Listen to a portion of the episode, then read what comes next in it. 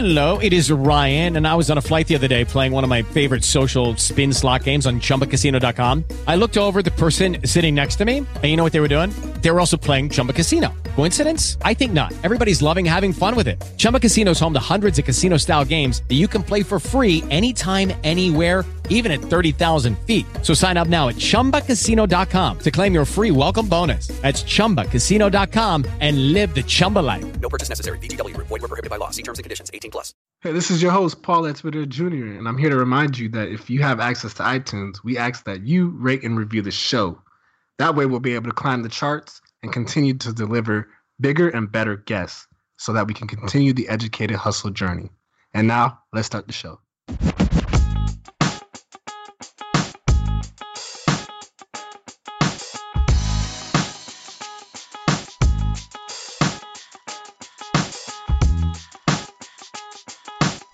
Welcome to the Educated Hustle Podcast. This is your host, Paul Twitter Jr., and my co-host, Emilio Porter. Emilio, what's going on, man? It's going good, man. It's going good. We're coming live and direct out here from pre Irma in the lovely Orlando, Florida. But you know, the hurricane ain't gonna stop the hustle, man. I hope not, man. I hope you still got your house by the time this thing over. if not, I might be I might be up there in Michigan asking y'all y'all got a y'all got a dollar.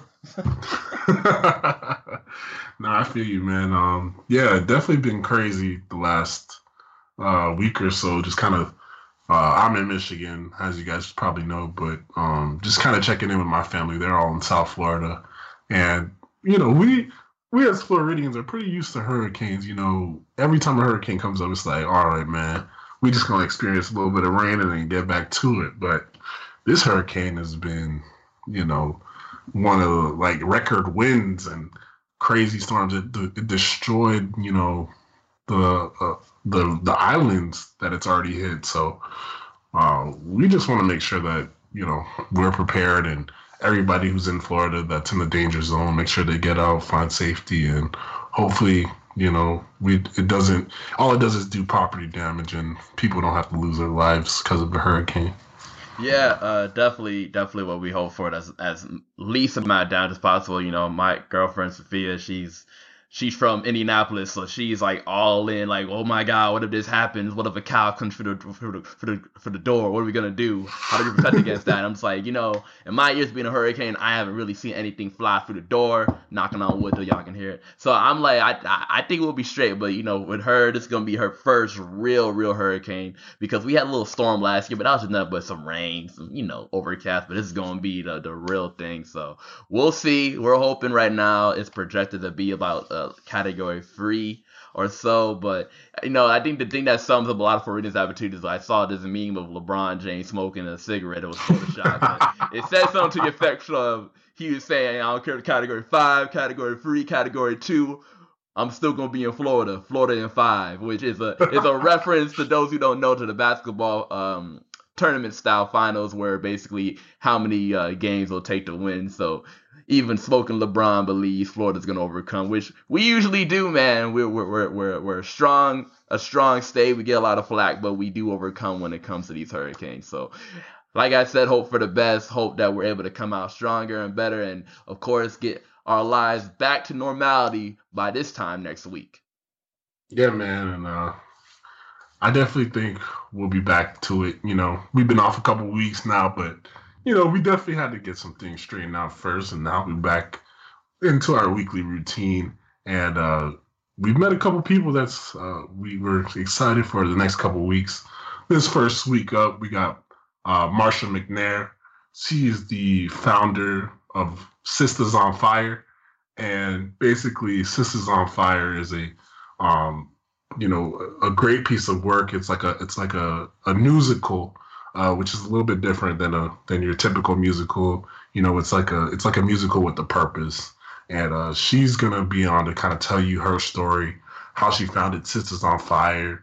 It was really a grassroots project that she started ten years ago, and it's really blown up to to uh, uh, where she's having sold out shows in New York City. I mean, if you can sell out New York City, that's a pretty good goal for you to then you have a pretty good piece of work on your hands, you know?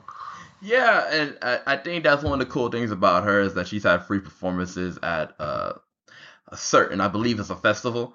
So to be able to do those sold out performances and get that recognition is incredible. And then when you talk to Marcia, she is just knowledgeable. She is very, very knowledgeable. She you'll if you listen to the podcast, you just listen to her, you are gonna learn a lot of things that you really didn't know uh about really. I mean i'm not going to steal her thunder but there's a lot of gems to be gained a lot of greatness that she says in her words and i really do felt like it was not only just an interview but it was like sitting down with someone who's letting you know this is how the world works and she has such a great mind and a, and a great personality and i really am thankful to have her on because she definitely did bring her own style her own finesse to educate us all and i think she's going to go down the books as one of the, the, the top personalities that's come through this year yeah, most definitely, and uh, she definitely brings that knowledge because she's also a professor uh, at the uh, Nassau Community College, and you know she's definitely part of the woke movement.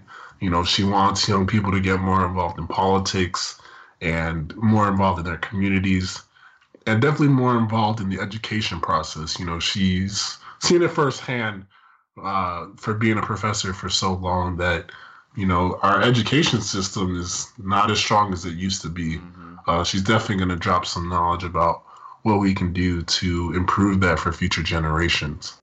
Exactly. And you know what? I mean, I don't feel like we have to delay it any any further. We're trying to we trying to outrun this Hurricane Irma. So without further ado, let's get to Miss Marcia McNair. All right, and today's guest, we have a professor and the creator of Sistas on Fire, Marcia McNair. Marcia, how you doing today? I'm fine, thank you. All right, that's good. And we just wanted to start off by asking, you know, what exactly is Sistas on Fire? Well, Sistas on Fire is a new play about race and gender and sisterhood. And that's you know that's a very important topic in society because everyone has their own opinions and I, I, mean even in the news today you can see the controversial opinions on race gender and of course sisterhood. So i wanted to ask you know what inspired sistas on fire? And could you tell us what are differences from when you first thought of it to where to where it is now where people see it on stage? Well i came up with the idea in 2007 when um, the execution of Frances Newton, who was the first woman to be executed, or African American woman to be executed since 1869, received very little media coverage. And so I reached out to uh, my writer friends and asked them if they had written anything about the current state of the world in terms of social injustice. I received uh, poetry, prose, um, music. And so from that, those submissions, I actually chose a few. And I now have a co writer who is Professor Anissa Moore, who works alongside me at Nassau Community College. And the work uh, also features the poetry of Natasha Nurse, who is one of the uh, founders and the CEO of Dressing Room 8, and an African American griot who lives on Long Island named Sister Girl. And so these were, I guess you could call the the, the finalists, the, the, the writers who I felt had the strongest pieces. We uh, originally started just doing the play as a series of readings, but the response from the audience was so overwhelmingly positive that we knew we had the makings of a performance. And so that reading, which was originally called Diary of a Mad Black Feminist, tough title, but uh, that play or that series of readings um, morphed into Sistas on Fire, musical. And that is amazing. There's a lot of knowledge you dropped there too, and I, I know I'm gonna have to go back and listen and look up look up everything you said because that's that's crazy how it received no media play. The first African American execution since the 1800s. That's wow. Right. Frances Newton, and it really was so disturbing to me that it received so little media coverage. I realized that it was time for African American women to start speaking for themselves because we really couldn't look to anyone else to speak for us. And, and probably we shouldn't. We should be uh, controlling our own message. And so uh, I think that out of that, that tragic situation, we created something good. And yeah, that's really great that you're able to, you know, kind of create something out of a negative situation. And, you know, I, I wanted to, you know, have you have the opportunity to describe some of the main characters of the play. Uh, and then a follow up question to that would be which character do you relate to the most? Well, the plot of the play is that a young college student is doing a research paper on a pressing social issue. She is interviewing four passionately opinionated African American women on what they think is the most important social injustice right now. And so the women are all different and they have different perspectives. But this storyline allows us to cover a lot of the social injustice issues that African American women face uh, in general. We look at missing African American women and how, again, very little media coverage. Yet, if you are a blue eyed blonde, and you were missing. They never seem to forget you. Um, I recently noted that um, on, there's some cable network that uh, doing documentaries on Chandra Levy and Natalee Holloway. And I think um, these two young women have been missing for at least 10, maybe 15 years. Um, but what strikes me is that people are very familiar with their names and their stories, but there are over 64,000 missing African American women in this country. You don't hear about that much. And so, um, this storyline we have of the college student uh, interviewing these different women um, allows us to uh, cover issues like that. The characters do not have names, they're meant to be archetypes. And hmm. so we have the college student, we have the professor who has given her the original assignment, we have the um, mother whose son was killed by the police. We have another woman who was displaced by Hurricane Katrina and they all get a chance to talk about their, their pain and their struggle. And in doing so, we are able to educate the audience on all of these issues, such as Katrina, uh, such as missing African American women and girls. Uh, we even get a chance to cover male female relationships. so um, the the play uh, really um, covers the history um, very much. Um, Professor Moore is quite a historian and has added a lot of the background um, to some of these issues, and um, we look at the racial stratification here out on Long Island. You know, on the apartheid index with 100 being strict apartheid, Long Island ranks a 70, which is absolutely um, shocking. I mean, you think about it. I mean, come on. You know, absolute apartheid was, we, we think of apartheid as being something that, you know, happened in South Africa. Um, but if you look at that index, uh, Long Island is r- ranked a 70. This is a very racially stratified uh, part of the country. And so we wanted to educate people about that as well. And that's incredible. I mean, that's that's a, a lot of layers, a lot of depth. So that's amazing to hear. And and I think one of the cool things about it is, you know, Sistas on Fire is known as an as a musical, and you've actually written several novels. Could you tell us like how is it different writing Sistas on Fire as it would be a traditional novel? Well, Sistas on Fire is a collaborative work. As I think I noted, um, it's not just my writing, but it is the writing of several other people. Um, also, Sistas on Fire is a mix of poetry, prose, song, and dance.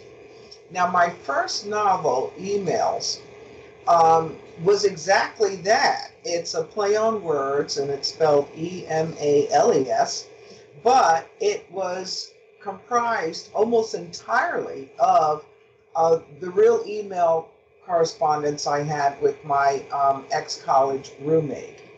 And so I, I, the, the, the big difference, I think, for me, though, is um, this idea of working collaborative, co- collaboratively boy, um, with other writers versus when you are writing a novel, it's a solo project and you're much more, you know, in control of the content. I think what I've learned from working on um, Sistas on Fire, um, which is not, a non traditional play in that it is a collaborative work and it is a mixture of poetry, prose, song, and dance, is uh, how to work with others, how to play well with others, and um, the advantages of having more than one pair of eyes and ears uh, on your work. Uh, something that I might think sounds great, other people say, oh, maybe not so much, let's tweak it. And so that's wonderful. Um, when you're working on a novel, you don't necessarily get that kind of immediate feedback until you have someone else read it or it even goes to an editor. Hmm. And yeah, that's that's a huge difference. And I think um I wanted to get, you know, more to the play. So say, you know, I'm watching Sistas on Fire and I'm done watching it. What would be the sticking point that you would want me to have when I'm on my way home to take to the rest of the you know to take the rest of my day or the rest of my life what what is a sticking point that you want your audience to grab we want our audience to become more aware of the social injustices facing African American women in this country. But more importantly, I think we want people to take a stand against social injustice. People have become um, quite apathetic in terms of what can they really do to make the world a better place. I think it was a certain apathy that resulted in the election of Donald Trump. People didn't vote. Uh, we want to galvanize people again. We want to shake them up so that they will stand up. And you can make a difference in your community, in society, in the world, but you have to take action. And I think many people haven't taken action because they are unaware of certain situations. Um, most of the audiences, after they've seen the play, um, come up to us and say, I had no idea about those numbers. We use a lot of facts and statistical information in the play. And they they are appalled. They are they they are saddened by it and they become motivated to do something and that is incredible to hear. And I mean, just stemming off that, you know, you've already alluded to that people have reacted very well to seeing Sisters on, a Fire, and you actually have, you know, to to my, our current knowledge, you actually had three successful sold out performances of it. So how does it feel to know that like the public is really not only enjoying the show, but they're actually learning and gaining, um, you know, viewpoints that they didn't have before even stepping in to see it. It does my heart good because I think as African American women, and I'd say as people of color in general, we have become a bit uh, disenchanted with um, society, American society in particular, and it does seem as if people do not care. I think they do care. As I said, I, I think it's a question of awareness. And so we want to change that. As educators, Professor Moore and I, that's at the heart of what we do, is to teach people. But we wanted to be able to teach them in a way that was also entertaining because I think that's what's been missing uh, from many of the progressive movements. It can be very dry and very dull, and often they're preaching to the choir. We wanted to be able to reach people from all walks of life, but we wanted to hold their attention. and so, um, when we are addressing the issue of unarmed African American men who have been killed by the police, when we're talking about how Black Lives Matter, instead of just preaching about that, we have put that into a soul stirring song, which I actually feel uh, touches people in a way that perhaps a speech does not. Um, we have a poem about the aftermath of Hurricane Katrina. Uh, we have a poem about uh, the racial stratification on Long Island. Um, we have a poem and a dance about how black really is beautiful, and we need to embrace that.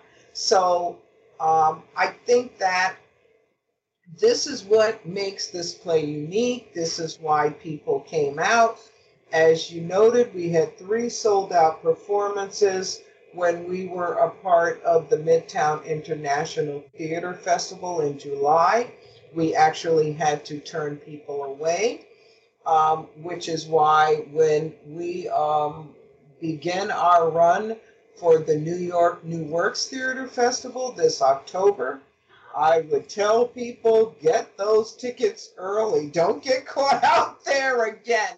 you know, um, we are really proud to be a part of the New York New Works Theater Festival. Uh, they only select 30 to 40 shows from hundreds of submissions. Uh, the panel was composed of Broadway producers and Emmy and Tony Award winners, and so we're very proud that they they selected our work as one of the 30 shows that they're going to be showcasing this October. Um, again, it tells us that though we may feel forgotten, though we may feel that uh, people don't really care about someone who is different from them, they don't care about the other, and we as African American women and African Americans, people of color, are the other. Um, that's not entirely true. Okay. And I know you um brought up some of the statistics that you said that you use in in the play. Uh, and I wanted to know, you know, if you could share with our audience just some of the statistics that people come up to you after your show and say that they didn't, they weren't uh, aware of that. Well, I think the big one is that African American women have the highest rate of depression. Did you know that? No clue. No. Definitely not. We have the highest rate of depression. And I was just reading recently, and I think it was in Oprah magazine, about how we are least likely to seek uh, mental health services. And I know that one crosses the genders, that African Americans in general are least likely to pursue therapy. But just noting that African American women have the highest rate of depression um, was shocking to many people. Um, there's a stereotype of African American women being very strong and and and sort of tough. Um, that is a mask that we wear and have been taught to wear, and it's not really true. We'll have an attitude out in the street and then go home and cry all night. Um, that's what the real deal is. Um, we're facing both racism and sexism and high rates of poverty. And when you're dealing with those three, it is depressing. So um, people were, that's the one that people came up to us afterwards and they were just blown away um, by that fact.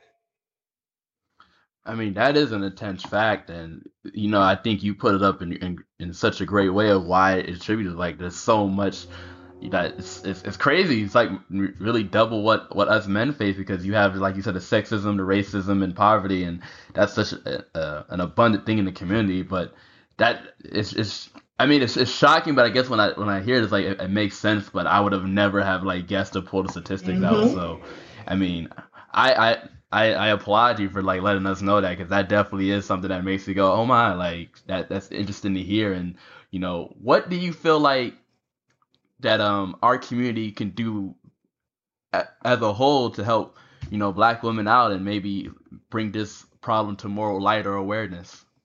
I think uh, providing more emotional support, even if it appears that the individual doesn't need it. Like I was saying, we're really good at hiding our depression. And, um, you know, I would even say for myself, my sons had no idea I was depressed because I was holding down um, a job and sometimes two jobs and making sure they had food, clothing, and shelter. But after I put them to bed, maybe around midnight, that's when I would start crying. so, so um, I think what I needed and what I wasn't getting because people thought, "Wow, she's such a powerful woman. She's got it all together. Things are going well." I I think um, perhaps more emotional support, um, a listening ear, um, and non judgment. You know, when people reveal any form of weakness, and this has nothing to do with race or gender, you know, there's a there's a tendency to look down on that individual who's revealing a weakness. I think it's important to just listen to people without judging them and understanding that it takes a great deal of courage to admit when you are depressed or when things are not perfect. You know, this is a society of cool. So everybody wants to seem like they've got it all together, and you're not supposed to reveal any type of imperfection. Um, as a result of that, there's a lot of pressure to actually be something that you're not or act like you're something that you're not. Um, I think as we share with each other, um, our imperfections. You know, it can be as simple as saying, hey, you know, sometimes I get depressed. When somebody else hears you being revealing, it makes them feel safer to reveal. So I think if people look beyond this veneer of, you know, this powerful, independent, professional black woman stereotype, and and um, say, hey, you know, sometimes I feel down. I don't know about you. Just even broaching that question um, can give um, African American women that the outlet that they don't currently have. And I, yeah, I definitely agree. Um, you know, talking out your problems, I feel like is definitely one way, uh, and and not even just talking out your problems, but being able to talk freely without judgment right. is definitely a, a key to uh, like you said, probably improving uh, the the health of African American women. So I definitely appreciate that uh, knowledge that you dropped. Um, and uh, you know, we also mentioned at the top that you were also a professor. Uh, so I wanted to kind of know, you know, how have you seen students evolve over over the time that you've been teaching from when you first started to now? Well, I wouldn't exactly say evolve. Is there a word called devolve? um, yeah, it's unfortunate. I think they the crumbling public school system is at fault with what's currently going on in colleges today. So that students are entering college more and more unprepared. And it's not, I don't blame students, I, I blame the educational system. The um, preparation that they should have had in high school just is not happening. And so um, many of them are winding up in remedial courses that are non credit and that they have to pay for. So I think really um, parents of children who are in public school need to hold the schools uh, more accountable um, because you will literally have to pay for that later on. Um, we have a huge student debt crisis in this country, mainly because students, um, despite grants and financial aid, they often wind up taking a lot of um, non credit courses or they fail courses um, because they were not given the proper tools prior to college. Uh, so it really behooves us to take a look at that public school system and, um, you know, get get that back um, to where it was when I was in public school. Yeah, and that's that's definitely definitely it hits home to me because I, I recently just had a baby girl, so you know I I as someone that went through the school system and while I came out all right, it does concern me that you know the quality is going down and that there are definitely things that weren't around back when I was um attending school that are definitely I could say are, are worse for being put put on. But one thing I wanted to highlight is you know when it comes to college, one of the majors that people easily kind of look down or, or blatantly ask like why is this your major is English.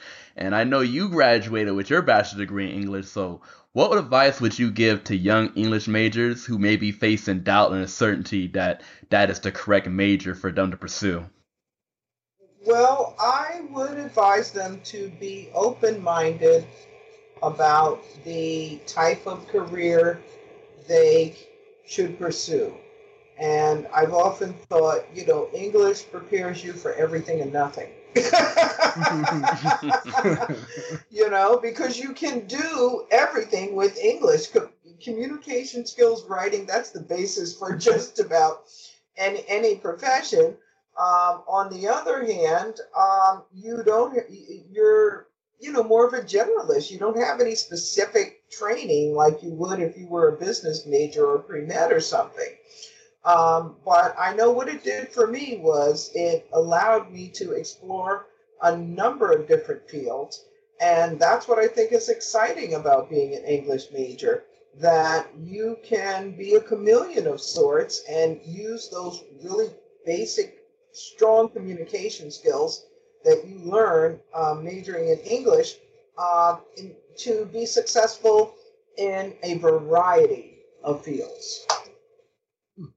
Yeah, that's definitely something I haven't heard before. So, you know, anyone who who's uh, trying to major in English, I'll definitely uh, pass that advice along for sure.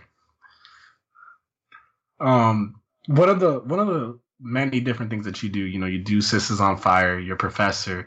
Um, I want to know, do you have anything uh, that you're const- uh, currently in the works with, as as far as like a future venture that you would like to share with the audience? Well, something else that I do, it's a project very close to my heart, is a youth program called Long Island Girl Talk. And in Long Island Girl Talk, Girls learn how to produce, research, write, film, edit, cast, direct, and star in their own television show about women's issues in their communities.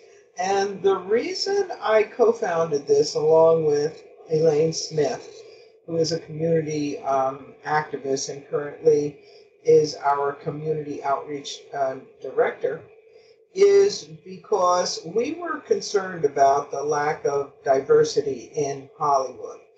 Yet, if you aren't um, encouraging um, girls of color to go into the field, then can you really complain about the lack of um, hiring? Because that's what um, most of these, uh, you know, uh, the companies in the, the broadcasting and, and film industry say, hey, we didn't hire a person of color because no one applied. So we wanted to encourage girls to go into um, film and, and television. And we also wanted to give them the technical training that girls uh, don't typically receive because there are many technical jobs in the television and film industry um, that are very highly paid, but there are very few women who hold these jobs. I mean, when's the last time you saw a female uh, camera woman? It, it's just not, you know, something you see.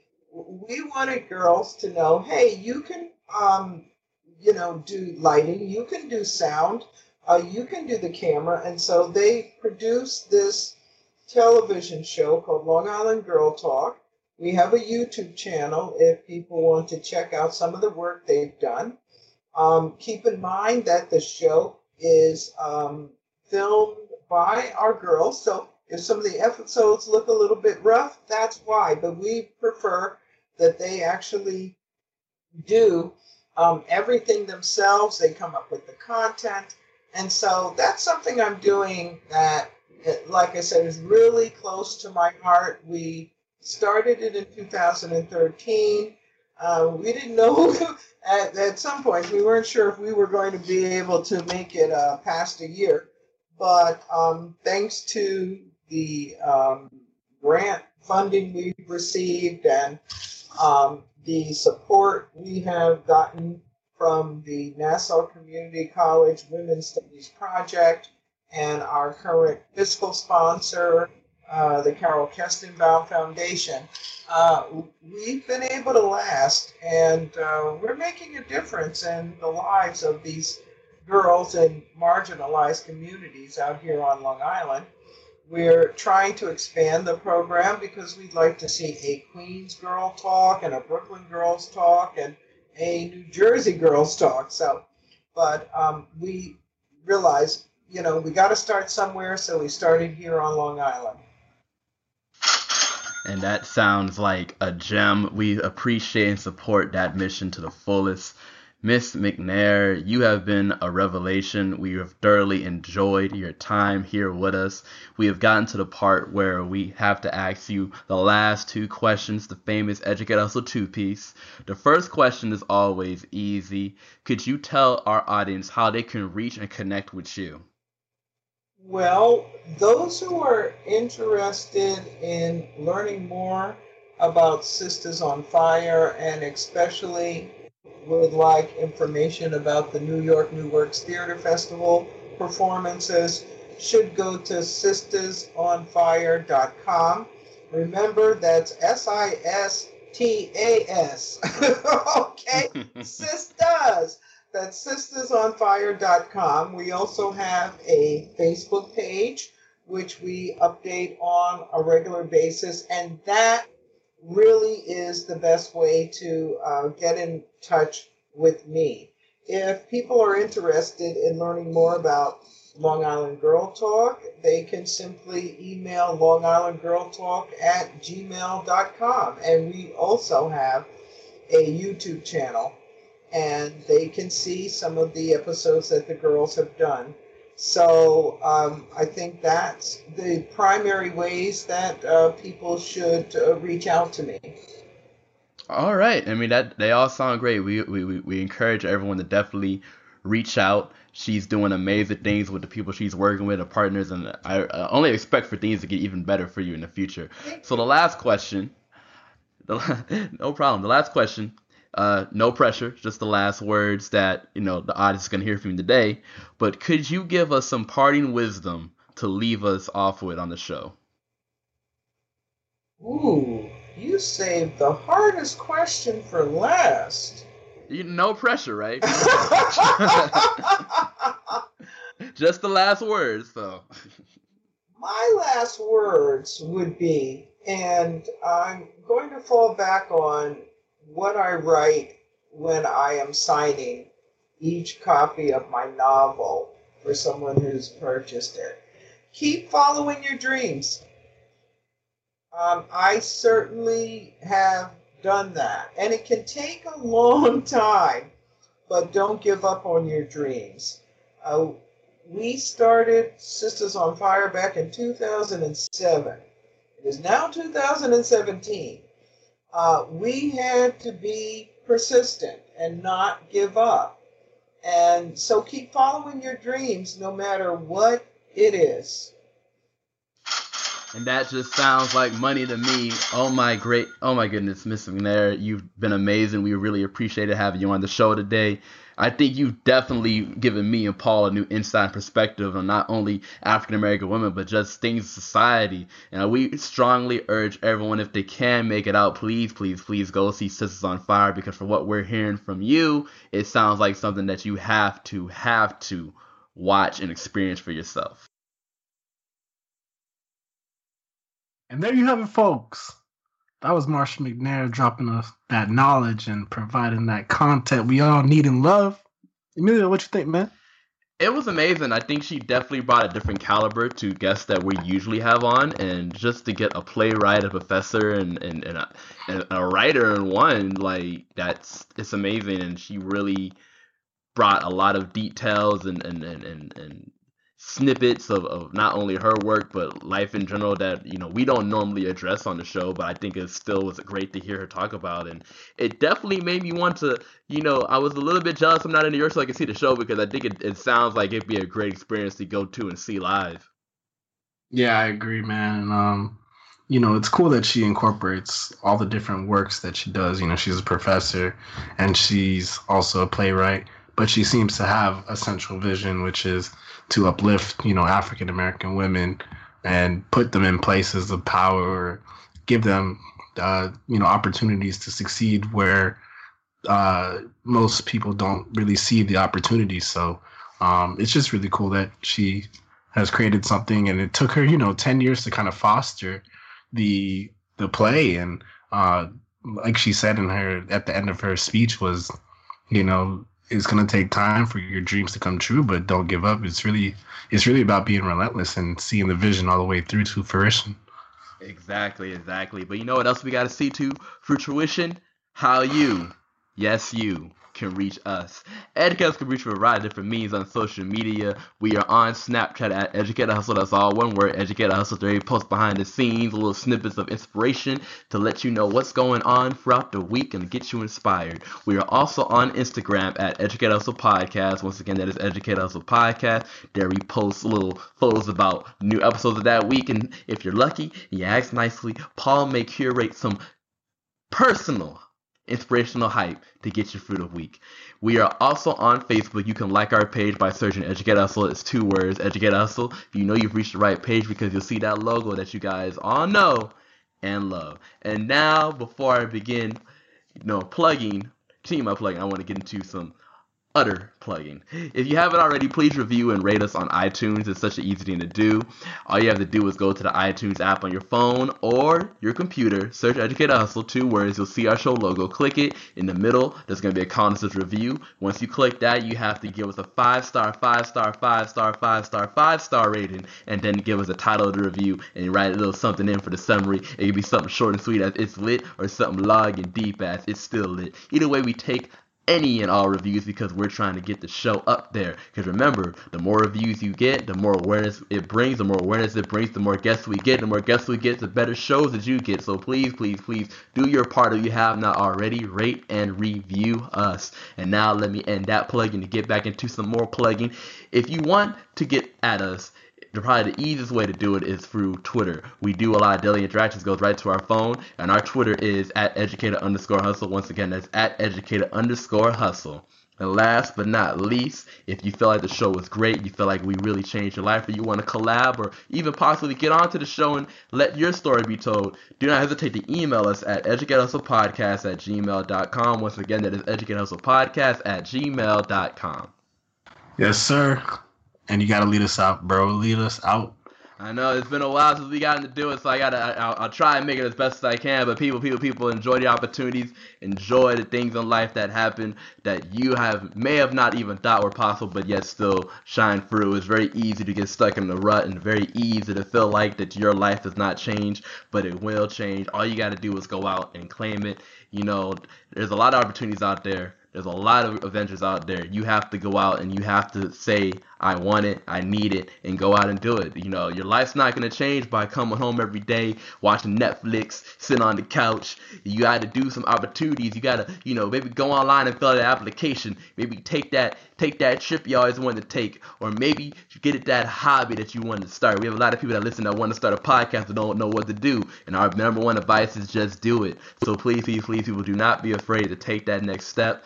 Life will not change unless you are a active and progressive force in making it change for you. Yes, sir. And once again, you got to stay educated and keep hustling.